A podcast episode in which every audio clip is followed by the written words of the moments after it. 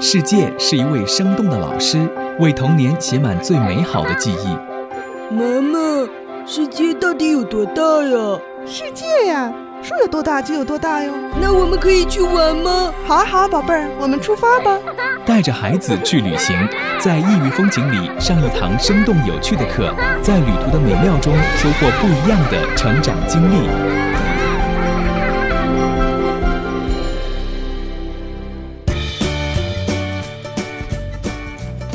各位朋友您好，欢迎收听今天的带着孩子去旅行节目，我是子聪。暑假马上就要到了，有很多的家长朋友呢都在琢磨着要带孩子到哪儿去玩，要去哪里开开眼界、见见世面。那今天我们在节目当中请来的是三教寺幼儿园的副园长陈林，要和大家来聊一聊自己带着孩子去柬埔寨的旅行故事。面对曾经的辉煌文明，在古老的建筑还有自然美景之间，孩子们会作何反应？在旅行的过程当中，陈琳又有哪些自己独特的方法，让旅行变得更加的有趣呢？欢迎你的收听。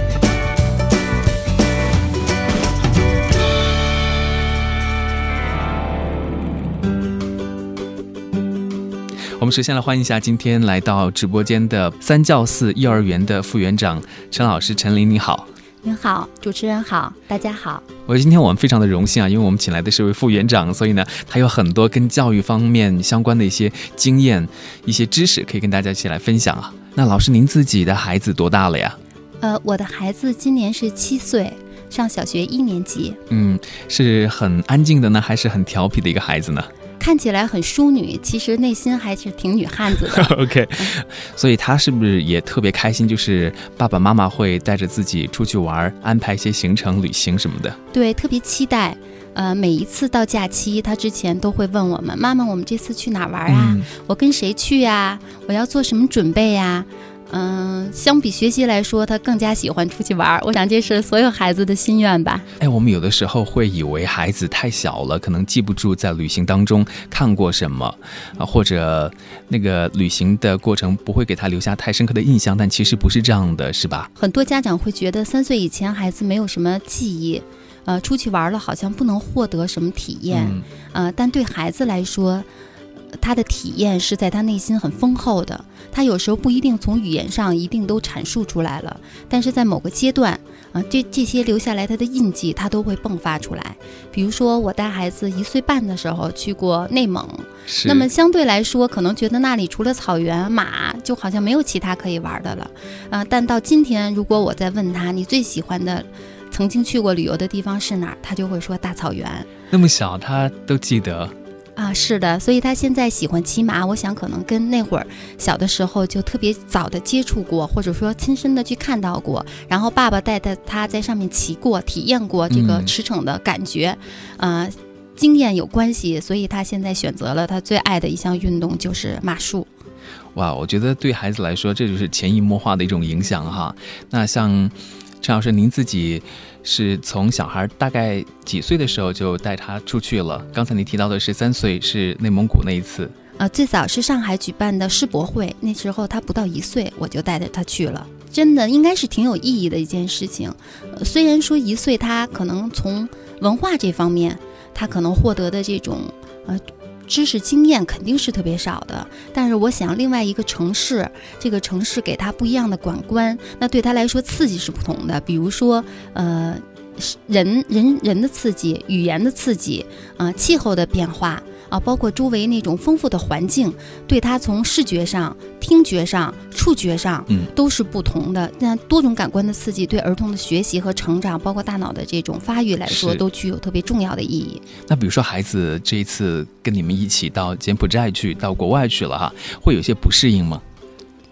呃，最初的时候，我们带孩子出去的时候，也怕孩子会不适应，嗯，比如说生病啊，对，吃饮食啊，啊，包括天气的变化呀。但从我带他出去旅行的这些经历来看，我觉得孩子的适应能力是非常强的。是吗？因为比如说柬埔寨这个地方啊，它有着很古老的文明，也非常值得我们去看。但是那边的气候，还有那边的饮食、天气等等，可能会有些不适应。比如说我到柬埔寨去的时候，我觉得是不是因为阳光的原因，所以晚上睡觉的时候就觉得好像皮肤特别的痒。啊，会有一些情况出现，所以你们带着孩子去的时候，最开始也会准备或者考虑很多这方面的问题，做一些这种预案吗？呃，肯定会的。嗯，呃，在去旅行的目的地制定的这个过程当中，我们也会，呃，跟孩子去交流，然后会找一些相关的。嗯，资料让他来看，对这个目的地有一个选择，或者说有一个初步的了解。所以你们会跟孩子一起来选择目的地啊？啊，对呀，我会让他。我们有时候会有两三个方案，然后让他的和好朋友一块交流，他们最终会有一个选择。我觉得在一定程度上我们可以尊重。第二个呢是，如果我选择的这像柬埔寨这个地方，孩子呢其实他没有对这个国家有什么了解，对他的经济社会这方面的。呃，发展情况也不会有很清晰，所以作为家长肯定是要做充分的准备。之前我们跟朋友，包括从网上也找到相关的资料，比如说它的气候，呃，包括呃它整个经济发展，所以在这方面呢，我们一个是防晒。就是对孩子来说，哈，呃，需要做足的一些准备。第二是防蚊虫叮咬这方面啊，包括是药品，就是怕饮食过程当中有什么不适应，所以在这方面我们做的准备还是比较充分的。嗯，我觉得到了像柬埔寨这样的地方去之后，可能对于孩子的成长或者对于他的这个感官的认识是多方面的。比如说，他可能会看到跟他同龄的一些小朋友，可能穿的不如他那么好，而且还在路边兜售一些东西啊，或者靠一些游客给他们的一些东西来接济他们等等。可能对于小朋友来说，心灵上都会多少有一些感触的哈。我觉得每个孩子对这个敏感的程度会不一样。啊，但他一定会有这种体验，我觉得特别好，就是这么小的孩子能用多元的这种视角去看世界，嗯，他能看到别人和我的不同，他会说，我特别喜欢晒黑了，我就是喜欢小黑人儿，真的啊，好可爱。可能是因为原来我们看过一个绘本，啊，就是黑人和白人呢是一个种族歧视的一种绘本，对，啊，所以他在。看了那个绘本，包括跟这些孩子接触以后，他就觉得阳光，嗯，特别好，嗯。嗯，然后也喜欢他们这个黑颜色的皮肤，他没有任何排斥。第二呢，他觉得他们像他们穿的那样自由，他很羡慕，他没有觉得他们穿的不好，他就想说妈妈，我能像他们一样吗？我觉得特别凉快。OK，嗯，所以他在后面跟孩子就当地的小朋友一块玩的时候，我觉得他融入就很快。他我觉得孩子之间的那种语言不一定是。咱们说的。通过语言来交流的，他通过眼神、通过神表情、通过动作，哈，孩子有一种心有灵犀。他们的语言可能不是我们都能理解的，啊，真的像教育学家说，儿童有一百种语言。嗯，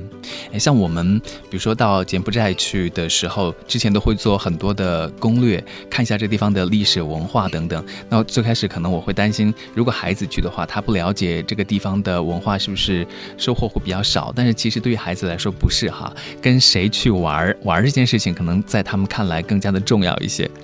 啊，对呀，其实跟大人是一样的。嗯，有了自己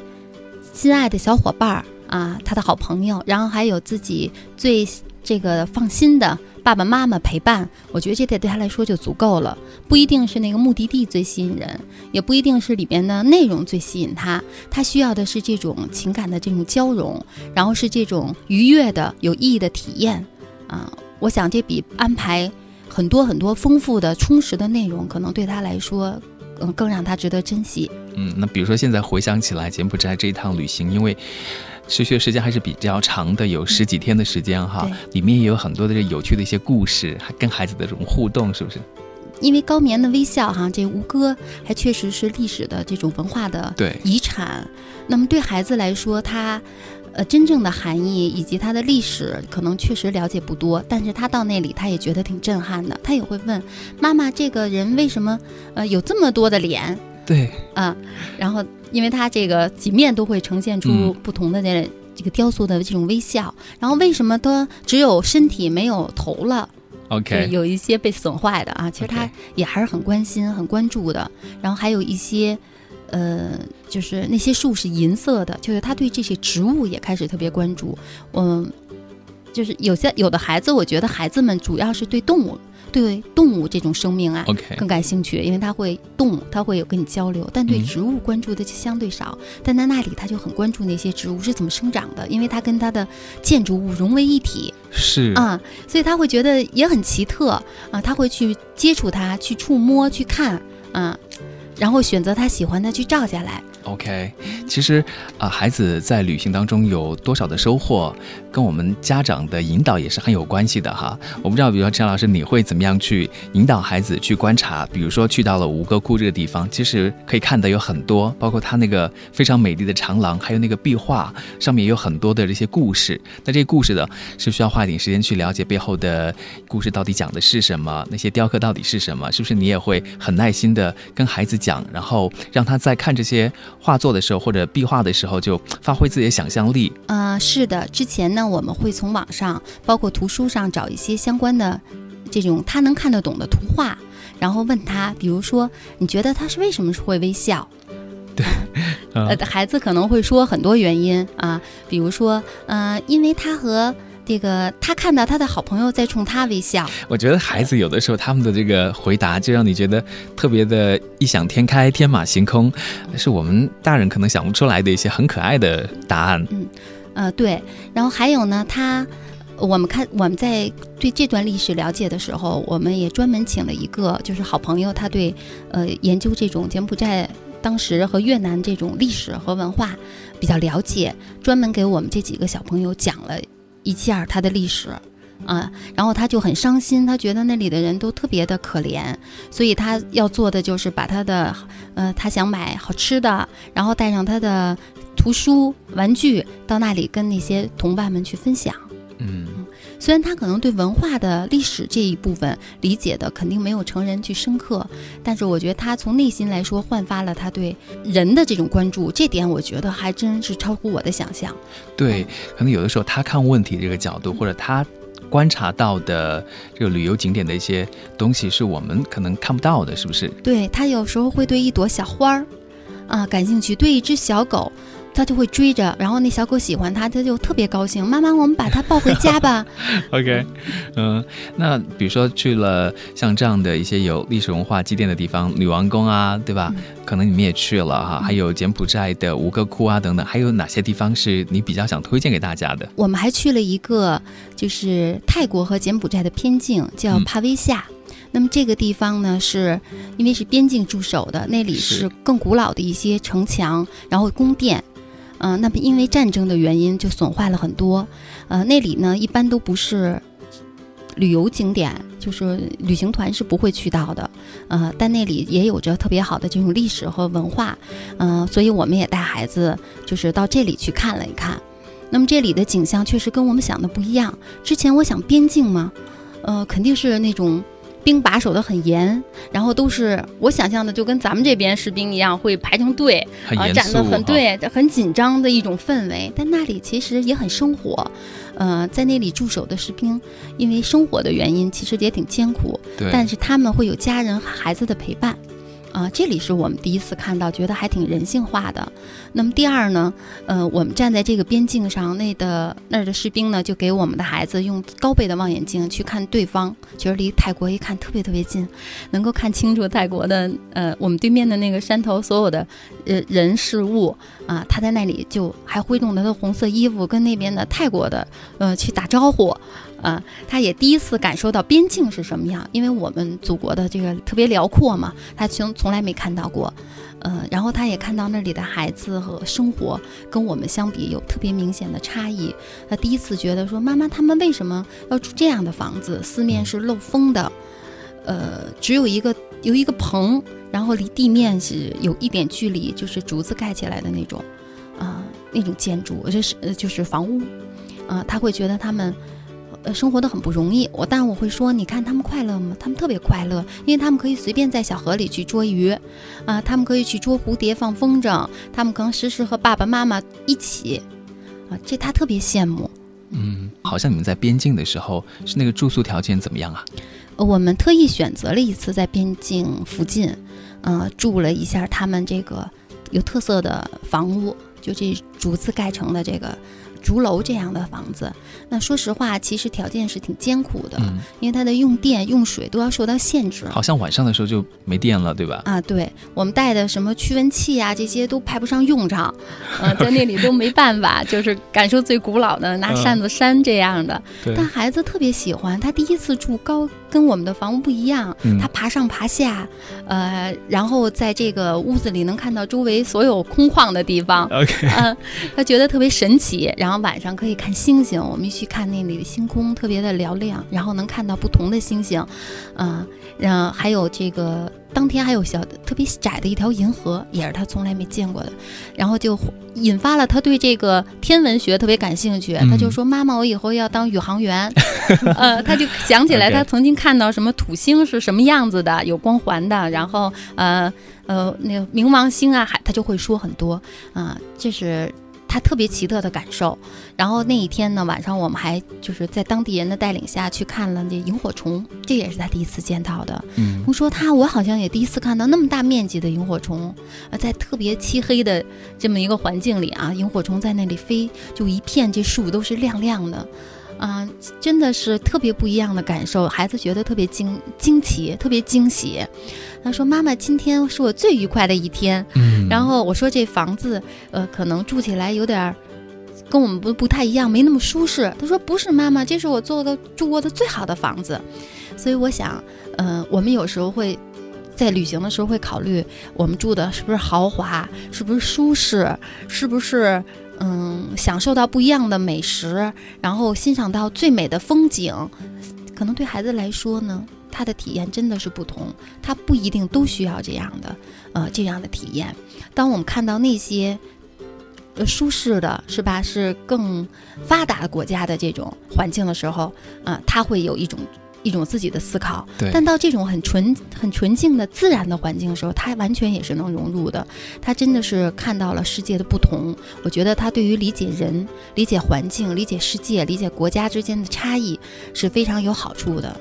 而且我觉得对于孩子来说，就是通过这样的一些旅行当中的体验，可能你会看到可能平常看不到的孩子他本身的那种品质，他的那些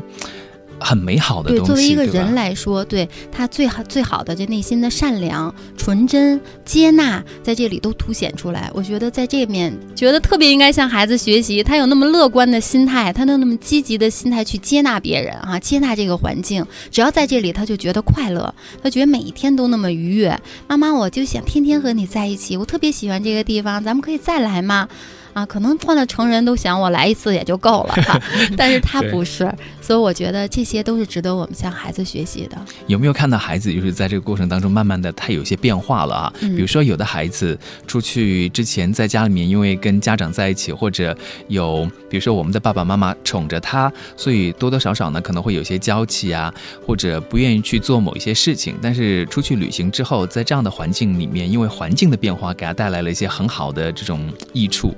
呃，对，有很多。其实我的孩子呢，呃，其实跟所有的小朋友都差不多，他也没有什么特殊。他呢是属于很敏感的孩子，嗯，在他特别小的时时候，即使是上，嗯、我在的幼儿园，他也是非常敏感，是属于适应能力比较弱的，啊、会到中班还会哭，就是我不想去幼儿园，然后。就是对环境适应能力很差，所以我当时真的就在不断的去思考，对于这样一个孩子需要帮助的孩子，啊、你用什么样的机会、什么样的方式能够让他更好的去融入，啊，所以我觉得旅行带给他很多不一样的体验，也在这里获得了更多的这种呃收获。比如说，呃，现在他对于陌生人来说，或者到一个新的环境来说，他的适应能力远远比原来强了。他在柬埔寨的时候啊，就是跟当地小朋友的互动多吗？嗯，我觉得他积极主动的这种愿望是特别多的。呃，在这种互动的过程当中，他受到语言的这个限制，他有时候会有些胆怯。我觉得这很正常，就说咱们语言不过关的时候，也也会有一些哈，呃，这不太好意思或者不敢的这种情况，我也会鼓励他，呃，因为在柬埔寨我们会看到很多国家的，除了柬埔寨人，也会有许多欧洲人啊、西方的人，嗯、他可以说简单的英语跟他们沟通，啊、包括买东西等等，我也就会鼓励他，让他去自己去交流，对对对、嗯啊，但在北京哈在咱们国内，他肯定都没有问题，但到那里他就会很怵。刚开始他说妈妈我不去，后来就要求我陪着，我说我可以陪着你去，我站在你旁边，他就嗯会说妈妈啊提醒我怎么说 OK，啊。到最后呢，就是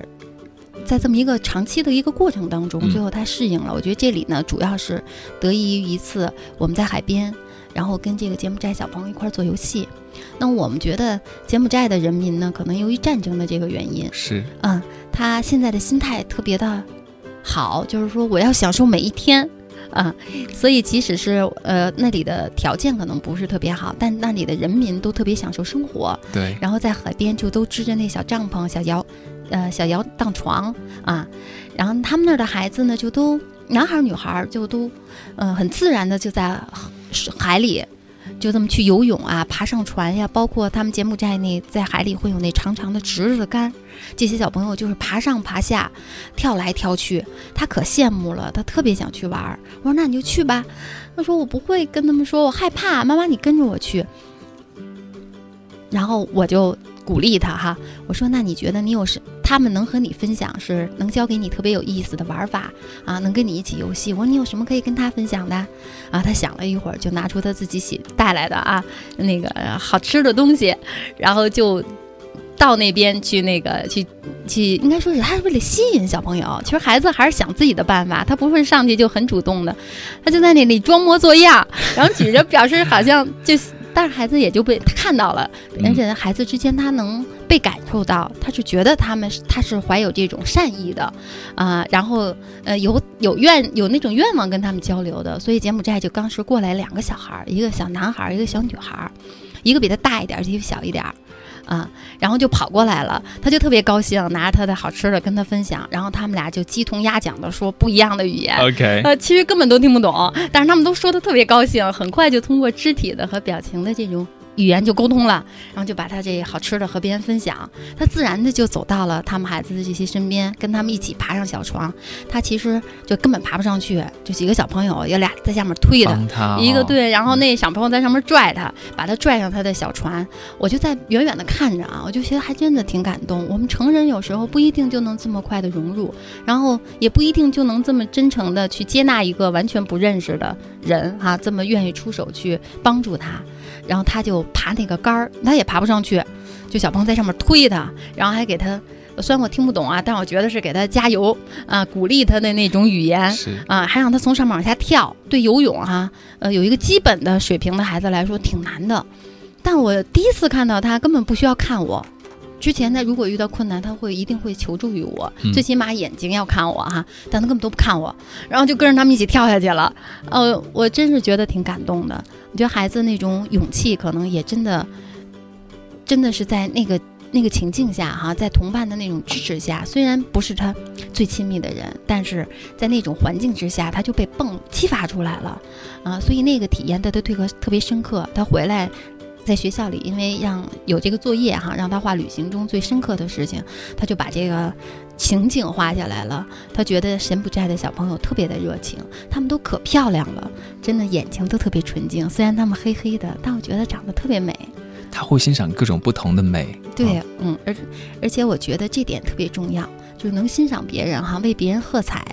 呃，或者说是真心的去接纳，呃，鼓励他人，就是我也会跟他说，就是站在呃，你能够为别人鼓掌，终有一天别人也会为你鼓掌。是嗯，其实我觉得陈老师你自己作为一个妈妈，对于孩子的这个成长，对他的这个鼓励是很重要的。就是最开始，可能所有的孩子，啊、在要跨出一步的时候，去接触这个世界的时候，或者他们自己成长过程当中，都会有一些胆怯呀，或者害怕呀，啊、会有一些退缩。但是你是要让他一点一点、一点一点的去，呃，把自己。展现出来，或者自己去接纳，变得更加的勇敢。可能孩子不是一下就很勇敢起来的，就是通过这样的一些事情哈，所以他以后再去接触其他地方的孩子的时候，或者接触到新的任务的时候，他可能就不会害怕了。我觉得他也会心里有建设，